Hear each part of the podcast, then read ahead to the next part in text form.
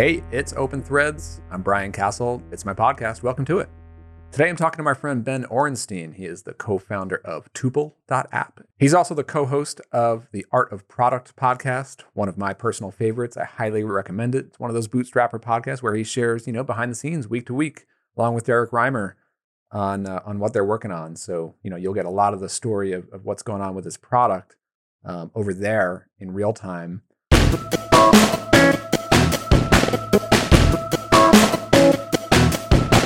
Hey, before I roll today's episode, here's my real time update on what I'm working on. I'm recording this update on March 8th, 2024. Well, if you've been following my story heading into this year, then you know I'm in a transition phase. I'm exploring some new directions to take in my business. And this month, I decided to come back to my roots and focus my energy on what I do best, and that's building new products. So I've launched what I'm calling a product studio. And I'm calling it Instrumental Products. It's where I get to partner with fellow founders, creators, and SaaS companies on taking new product ideas from concept to launched. And, you know, since I'm a full stack designer and developer, my focus now is on continuously building new software products and continuing to grow that muscle. Sometimes I'm building products with clients, sometimes with partners, and building some new products of my own to grow out my portfolio at Instrumental Products. And as always, I love to build in public on my YouTube channel and on Twitter and you know share the process of taking new product ideas to life. So that's what I'm up to, building products in public. And I'm still running my SaaS product, Clarity Flow, which is doing its thing this year.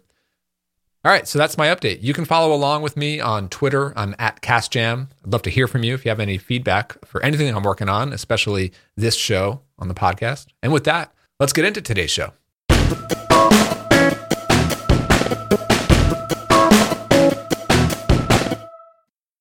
So many people on, on Twitter and podcasts and this industry probably know who Ben is. Uh, I wanted to do one of these episodes where we hear a little bit more about what most people don't know about about Ben and, and like the backstory of where he came from. Um, he and I uh, come from similar parts of the world, northeast of the United States, and we also both have a musical background. So it's kind of cool to like hear where he came from and how he sort of navigated from the early days through college into after college, early career moves, and how he progressed through ThoughtBot and then finally onto his own and being an entrepreneur and running Tuple. So really interesting journey. I learned more about about Ben's story here. I think you will too. A lot of really good insights and, and interesting uh, bits of information. I just love hearing about these sorts of journeys. So it was a good one. Let's talk to Ben.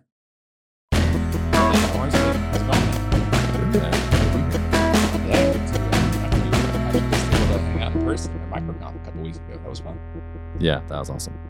You're one of the several people I'm friends with on the internet and then met in real life several times. And like still every time I hang out with you in person, it's like, damn, I forgot how tall Ben is.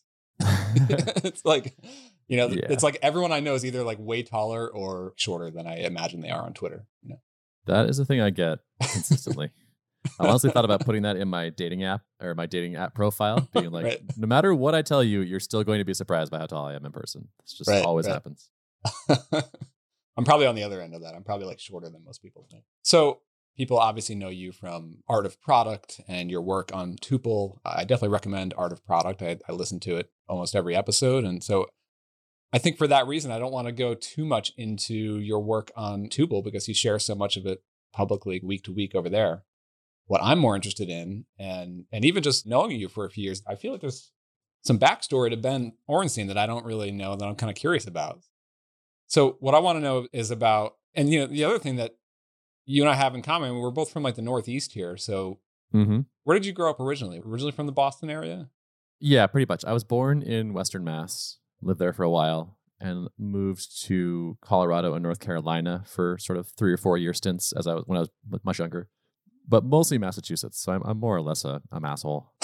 right, right on. So what were you doing like as as a kid? Like, what does young Ben Orenstein look like? Is is it like, are you into sports, into music, into computers back then? Like, what's that? yeah, played a lot of soccer. wasn't amazing at it. Was not like a gifted athlete, I would say.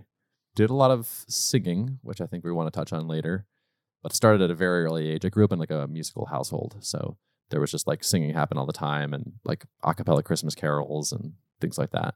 Oh, so wow. music was a big thing from a pretty early age. brothers, sisters. Yep, I have a younger brother. He does sales for a software company, so we're kind of in the Really? similar business now. Yeah, it's the What's the age business. difference? Three and a half years. And my dad was also in sales in the high tech industry. He worked for AMD, the chip makers, for most of his career, and so that was actually really nice because he was in the tech industry. I got into computers at a young age. Like we had a computer at our house before a lot of people did, I think, and Yeah. I discovered at a quite early age that I was obsessed with this particular thing and wanted to play with it all the time. That's cool. Yeah, I mean, my dad wasn't in the tech industry, but he was sort of like one of like the early adopters of, of computers, getting really excited about it. So like the old school like Prodigy service. And Oh yeah, we had. Prodigy. Yeah. yeah. I- I forget sometimes that that was lucky. Like I had a lucky break there, where I Yeah. just was exposed to this thing early on, and the thing that I like fell in love with actually turned out to be like a legitimate career. Like Yeah. I could, it wasn't like French poetry that I got really into or something. Totally. I, I want to hear more about that in just a bit, but it's about you know I, I have a younger brother too. He's about two years younger than me, and we've been super close like our whole lives. But the you said your brother's in software sales. Mine is a farmer. wow. Like he literally has like forty cows, and they produce milk and yogurt and cheese. It's like Wow. we like we couldn't be more different in in what we're doing Seriously. as, as careers. It's so Does, funny. did he stay in like the Northeast? Yeah, his farm is in uh, northern Connecticut, Okay. north Wow. northwest Connecticut. Yeah. Do you ever feel weird like that you just like you don't actually make anything? Like anything tangible? Sometimes.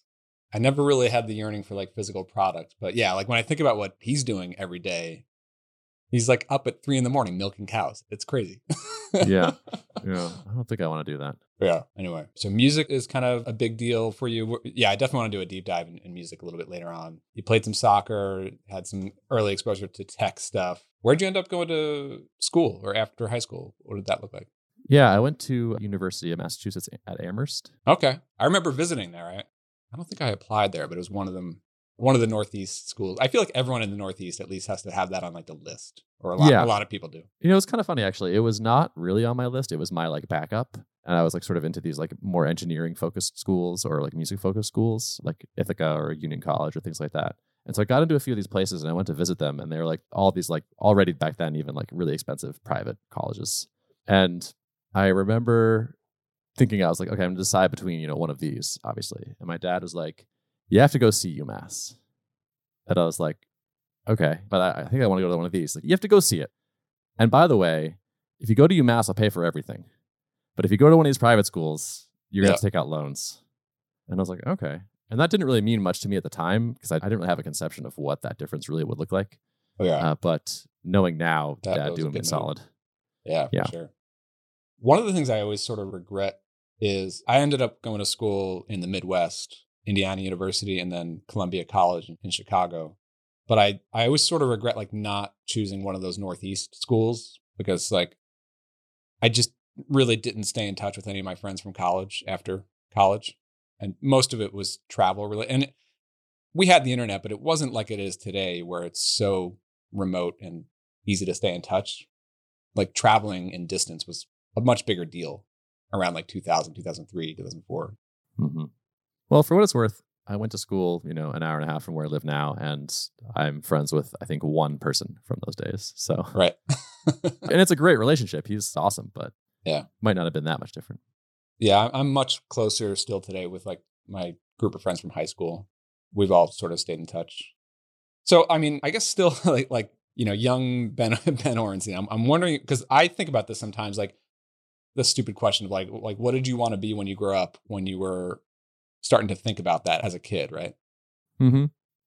Honestly, it was something in computers pretty fast. It was. Yeah. Once I like really discovered computers and dove into them, I was kind of like, what can I do that's this? How is this? And so I think like, So- yeah. What about like entrepreneurship? Were you thinking like I'm into software, but you were not thinking like products or business? No, no, no, not yet. In the beginning, it was just like, I want to program computers. I want to do this all day long. And it was like, I didn't really have a conception of like IT versus like programming or whatever. I just like knew like computers. These are cool. I want to do these. And then as I got a little bit older and was in like high school, I think I like was in like computer science seems to be the major. I assume that's what I'm going to do. And that's what you ended up majoring in. Mm-hmm. Yep. You know, that's another regret that I think about is like, you know, now that I'm I am in software, like as a basically self-taught developer with the help of a lot of other stuff, but like having that that CS degree, I feel like would have given me a lot more underpinning of everything that I ended up. I feel like I learned a lot by doing and figuring out and learning during the career, but I think about these like career software people who have that like understanding of how computers work from the inside out that really could have helped. I'd push back on that a little bit. A lot of a computer science degree, at least when I was doing it, was like, well, first of all, you need to take a ton of math. Like I took, you know, like three calculus classes and linear algebra classes and all these things. And it was like, okay, I guess that's kind of like linear algebra. I guess if you want to do machine learning, that's useful. Otherwise, eh, not that much, maybe, or like graphics programming or something. A ton of math, none of which I find Yeah. relevant today. Some theory courses, which may be interesting, like the theory of computations, like what is like a state machine and how do you make what are the fundamental essences of a computer, which are kind of interesting, but it's a little bit like it's a little bit like you want to be a race car driver, and I make you take a ton of classes on like combustion engines and Yeah. you know learn all the equations for how a piston works, and it's like yeah, that kind of helps, but kind of not really. Well, I see, like I got into it from the standpoint of a designer and products first, and then kind of working backwards from like, what do I need to know or figure out in order to make a product on the internet, right? Yep. And that's super useful, like practically, to be able to like basically ship features and ship products. But I do find when I'm like planning features and architecting them and scoping out features for me and my developers, like I do feel like limited in terms of like, man, if I had the experience of working from the inside out, this would be a lot easier or more efficient, you know? That's true. I don't really think you you probably can't get that in a class. My sense is there's like a, a certain amount of wisdom to programming where you kind of have to just do it a bunch and be like, oh, Yeah. I've been burned by this and not by this, and like you kind of have to see how decisions work out over time. And my program in particular was not that. They were not teaching that wisdom. Yeah, Like yeah. it was. Yeah. So it's computer science was kind of like an accidental beneficiary of the popularity of computers, where it was never really meant to be a like, here's how you make great products, or even here's how you be a good programmer. It was just the best fit that was already in an accredited program where there was a curriculum and everything. And Yeah. it never has been really the best path, I think, if you want to make products. Yeah. But I mean, I- I'm also kind of wondering about just computer science in general, where it's like, it's that classic thing of like, if you study it in school, like how far behind the times is it in terms of real world industry, Yeah. right? There must be some level of CS that is just, this is science, this is fundamentals, right? Yep. It's, uh, it's mm-hmm. always going to apply. But languages come and go, trends come and go, framework come and go. Like, what do you think that's looking like today for anyone listening who's sort of college age thinking about computer science? College is really fun. I think you should probably go. There's not a lot of times where you're going to get to do what you get to do in college, and it's an amazing life experience. And so you should probably do it from that perspective. Try not to go into a ton of debt to do it because it's probably not worth that unless you're in a, I mean, if you're majoring in computer science, you can probably pay off your loans to probably be successful there. But I think you should mostly, like, my opinion of college is like it's mostly a boondoggle financed by your parents slash the government. So you should like go have that incredible experience because it's it is really fun and like living by yourself for the first time. It's great. So I think there's a lot of lessons and like enjoyment to be had there. But if you're not that into that idea, you're just like, I want to know how to like make things. Like I would say like a computer science degree is probably the slowest path to that. And like a boot camp is going to be a much better choice for you. Yeah, for sure. I'd agree with that. Okay. So coming out of school, where are you going? Like, what's your first step out of school in terms of like, all right, got to figure out the whole career thing? Well, so maybe I gave a clue to it in describing college as fun more than anything else, but I was not a good student. I went into college kind of lacking self discipline and study skills and such, and computer science was like too hard to sort of fake my way through or half ass my way through. So, right at the end of my junior year, I actually, my GPA fell low enough that they kicked me out. No shit. Dude, th- Yeah. I never would have guessed this about you for, for real. like I, I really always assumed that you, because I don't know, this is sort of like the vibe that you put off and like how you go about your work today and, and stuff. Like you seem super disciplined and you seem like super like kind of on top of it. I appreciate that. And I think I mostly am today. I'm a very different person than I was at 18. Yeah. fortunately. So I'm glad to hear that. I was not that way before. I'm glad I figured it out. But honestly, I think it was actually that experience of getting kicked out of school. I felt very ashamed And it was like quite a wake up where it was like, this is not how I want my life to go. Like after I got kicked out, I got the first job I could find like as quickly as possible, which was bartender at the Olive Garden. And I was like just hating life basically, living with my parents, tending bar in the mall. Yeah. And it was like, this is not quite what I wanted. Yep. But it was good for me. I'd sort of lived my life up to that point had kind of been without consequence in a way. Like I lived like a very sheltered life and had always kind of gotten away with all of the shenanigans I was pulling. And this is the Yep. first time it really came home for real. And I was like, oh, okay, this is what consequences are like. And this is all my fault. And I'm going to have to change if I don't want this to keep going on. Yeah. I remember I was waiting like right after co- or a year or two after college. I was living at my parents' house, my dad's house, waiting tables at California Pizza Kitchen at the mall. Nice. Another chain. Yes. Yeah. Oh man. You had a name tag, got non slip shoes. Oh, yeah, I- Yeah, I had like the same like uh, white shirt and tie that I would wore like five times a week with all this Yep. shit all over it, and yeah, yeah. yeah, like memorizing the menu like inside and out, every ingredient. It's like, oh my god, this, and then dealing with all these people, customers. Yeah, not fun. Not the kind of Yeah. customer support experience that I actually want to have. But I guess looking back was probably a good. I didn't have a good time, but it was probably good for me to go through that. Yep, that's how I feel about it as well.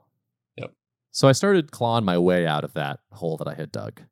So I eventually, after maybe three months from that, I like found an IT consulting gig where I was like a drive around Boston and like spend a half day at like various client sites, like installing patches on their Windows servers and like helping people find the email they deleted and stuff like that, working for this like little small IT consulting firm. And that was like a nice upgrade because I, at least I was in tech, you know, I was like, Yeah. I was doing tech stuff and What year was this? this is probably 2006 or so. Okay.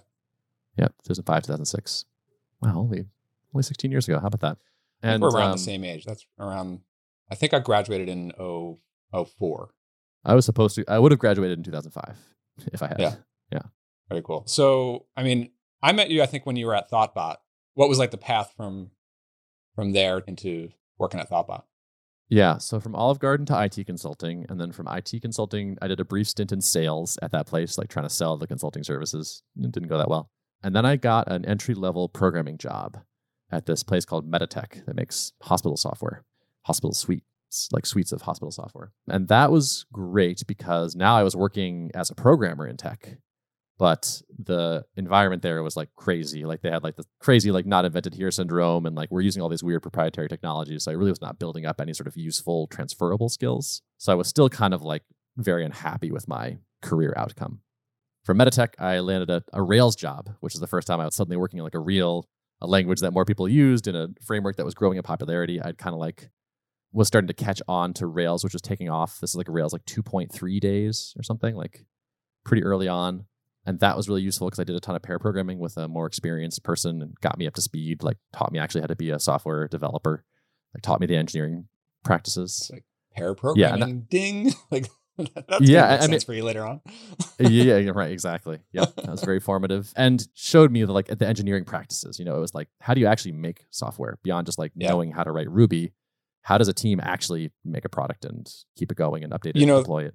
I think back a lot to my first real job, like after the waiting tables. I started as an intern and then an employee at a web design agency in New York.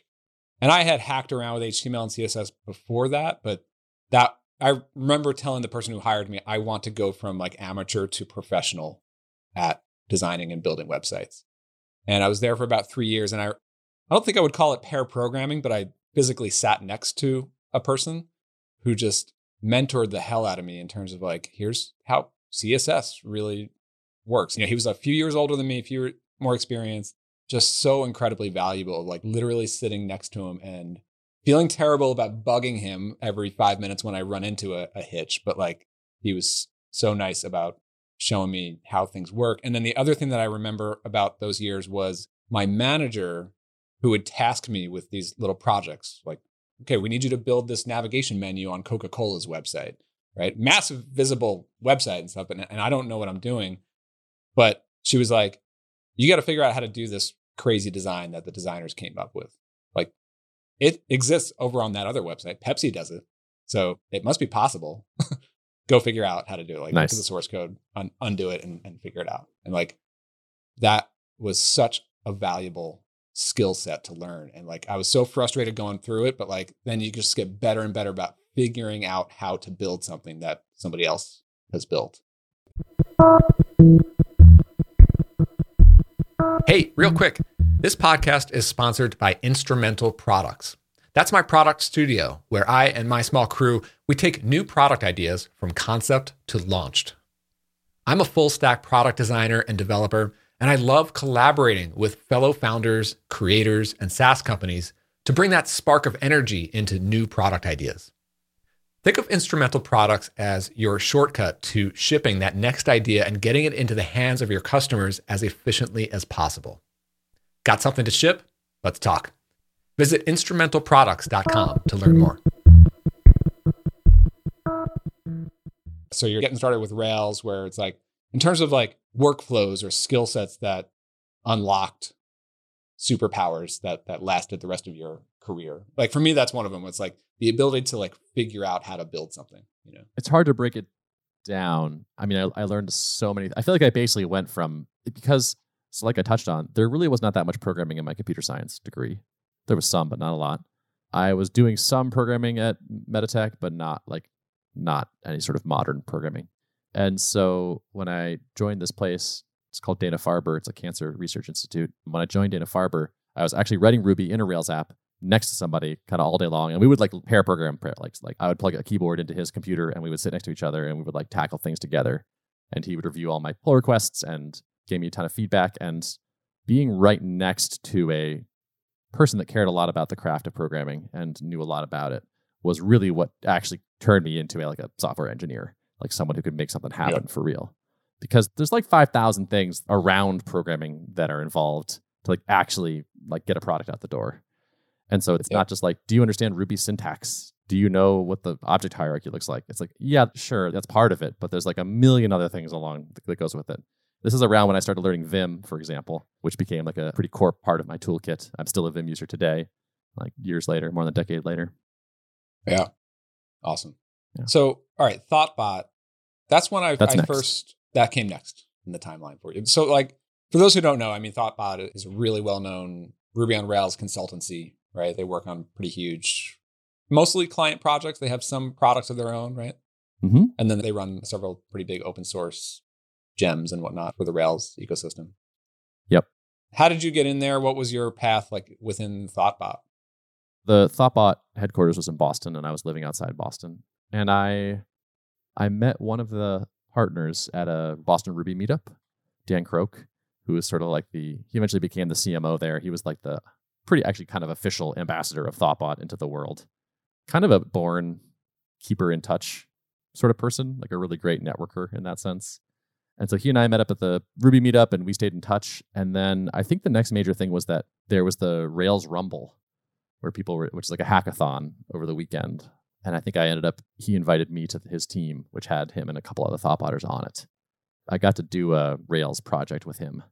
Nice. And that was super useful for all the, you know, networking reasons you might assume. And somewhere after that, I believe they decided to hire some more people and he sent me an email and said, Hey, we're hiring people. Are you interested? Like, you're my first email. Are you interested?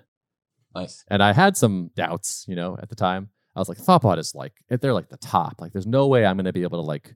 I remember the thing that I was most worried about was because it was client, like high hourly rate client work. I remember feeling like there's no way I'm going to be able to like produce enough work that the clients are going to feel like they're getting value for this money. Like, I don't think I can work that hard for that long. Like I was worried about like my ability to like work enough to justify our, our consulting rates. But I unfortunately had a friend, actually the friend from college, the one that has remained. He like just like refused to hear that. He's like, no, no, no, you're doing this. You're trying it. You get in there and give it a shot. Don't be yeah. an idiot. I mean, that sounds like it's a kind of like a step up in your career, right? Like, if, yeah, for sure. So, yeah, like networking wise, I'm assuming like salary wise, right? Like, you're, oh yeah, you're getting a bump up. Yep. Yeah, yeah. And then you were there was, for several years, right? Yeah. Thought, I mean, so Thoughtbot was a huge shift in the curve for me. So it, part of it was that I was learning even more about how to be a good programmer. Like we used to have these weekly dev discussions and like the CTO of Thoughtbot, Joe Ferris, would like just come in with a topic and like teach us things. And he was like unbelievable. He's the best programmer I've ever met still. So I, I got to kind of like copy a lot of stuff out of his brain and into mine. Thoughtbot cares a lot about code quality. And so there's such a strong culture of just like producing really good codes. So there's a ton of people who want to help you with this. And have strong opinions and will kind of contribute to your learning there.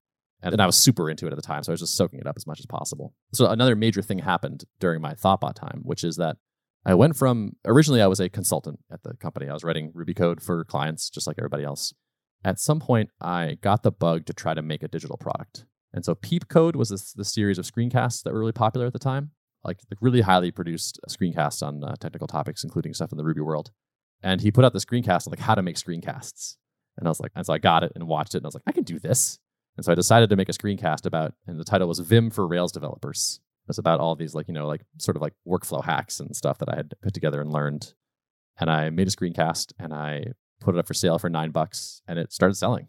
And that was kind of like my introduction to like, oh my God, you can make money on the internet and it's amazing. Yeah. And that was your personal product and product. Personal product first. Yeah, exactly. I did that on the weekend. Actually, that was slightly dated, predated Thoughtbot now that I think about that mixing the time and timeline up a little bit. But yeah, that was before yeah. Thoughtbot. But I had this taste where I was like, this is amazing. I want this. Yeah, there's nothing like that very first yep. selling something digital to a stranger on the internet. Unbelievable. Amazing. My heart started pounding the first time I like got my first sale notification. I like couldn't believe it. Yeah. I felt like I was like yeah. just like on drugs. I totally remember that too. Like I was selling web design services for thousands of dollars, but then I sold a WordPress theme for $49 and it was like, oh my god, like I can't believe. You know? Yeah, there's nothing like the email that says you got money and you don't have to do anything in, like for yeah, it. It's already exactly. there. There's no more follow up. It's done. Like exactly. Enjoy. Yeah.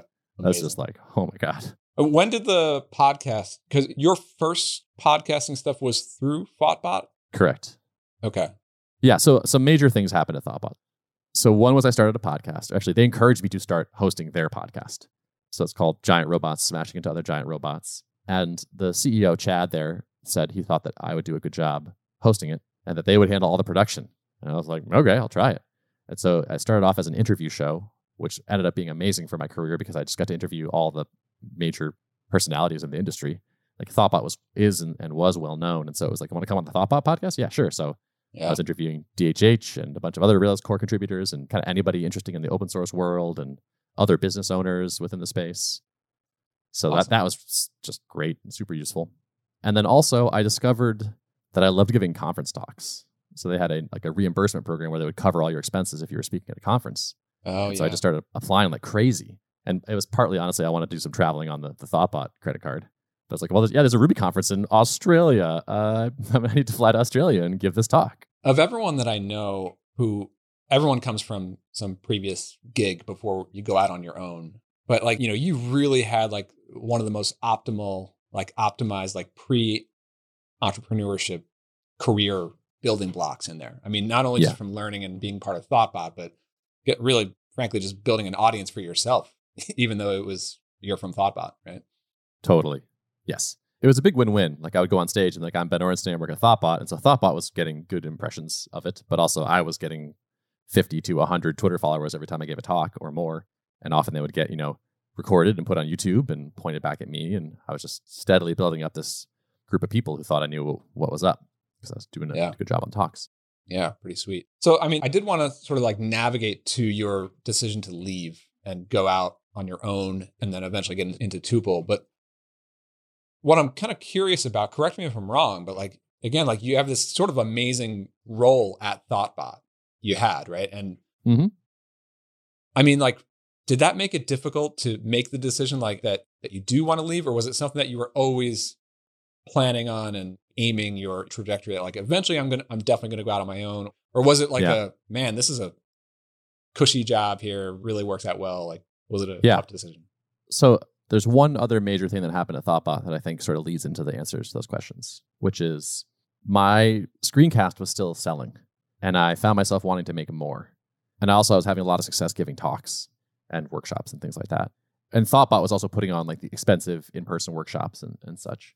And one day I went to Chad, the CEO, and said, I think we should take all of our all the content I've made and the content that Thoughtbot has made, and we should put it behind a subscription and we should sell it to people, like build a community around it. There's a lot of people that want the knowledge that's inside this company, and we should make an educational business. And to his credit, Chad was like, Yeah, I agree, go ahead that was a big thing at Thoughtbot. That's like probably one of their biggest strengths. I feel like was just like, you want to start a thing, like start the thing, like don't even ask about it. That's a great idea. It's a great idea for you to go do. yeah, exactly. You want to do it? Do it. Yeah. Yep. And that was a really strong vibe there. And that was, I think, really a strength of Thoughtbot's culture and, and Chad's management style. Yeah. So I did. And we we spun up this business unit inside the company and we called it Upcase. And we started making more and more courses. We created like a weekly, uh, shorter kind of tips video, a lot of significant educational material altogether, and made it like a recurring revenue business. And so I got to practice building like an educational subscription SaaS, more or less. And that got to be pretty large. I, mean, I think it was 30K a month or something at its peak. Like it was a pretty decent sized business.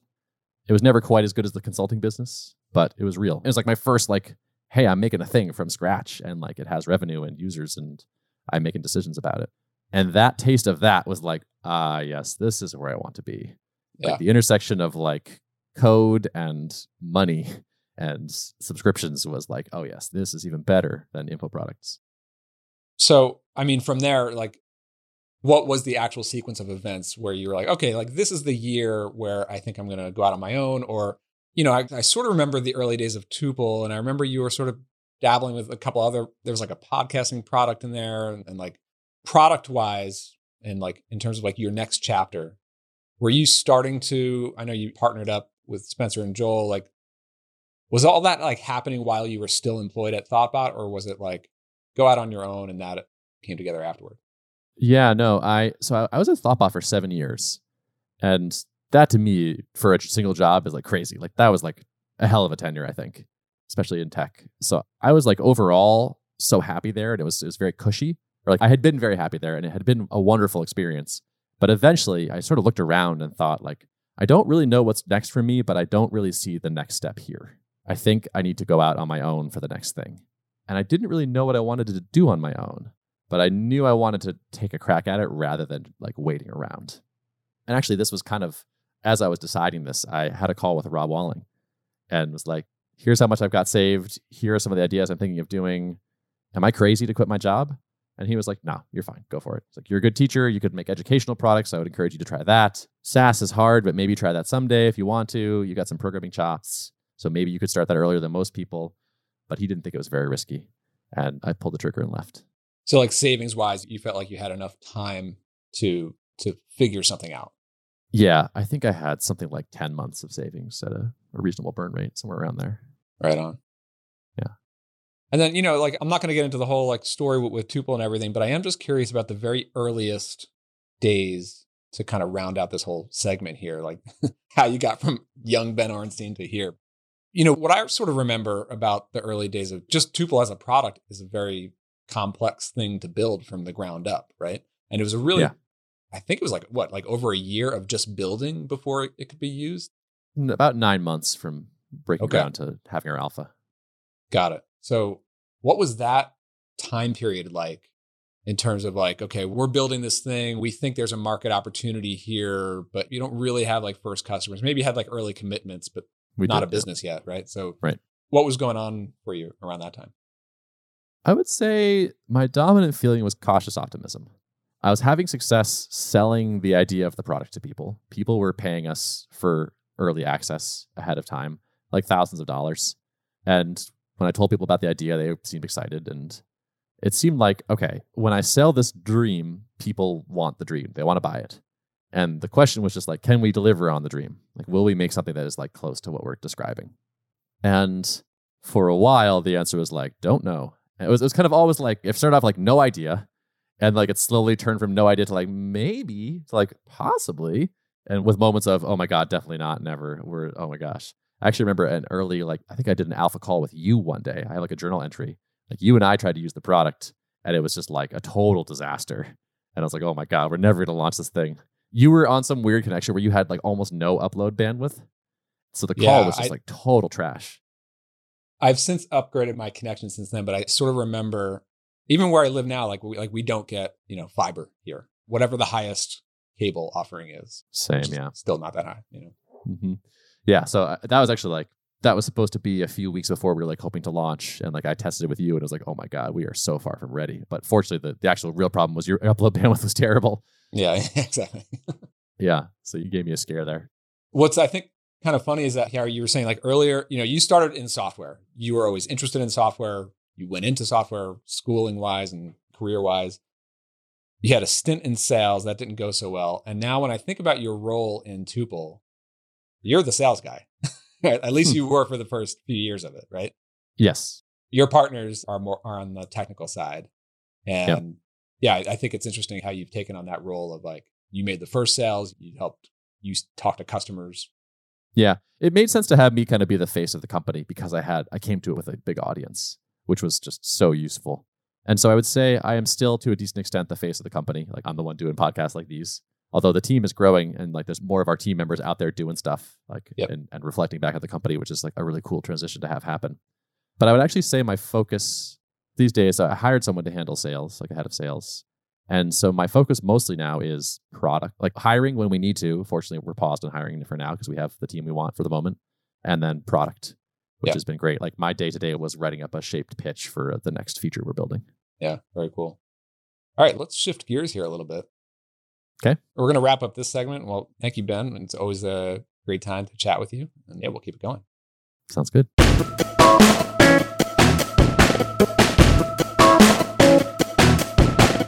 That does it for today's episode of the Full Stack Founder Podcast. As always, the show notes include links to the YouTube channel for this podcast, where you can catch these full interviews on video, and my YouTube channel. That's where I'm building products in public. See you next week. Bye.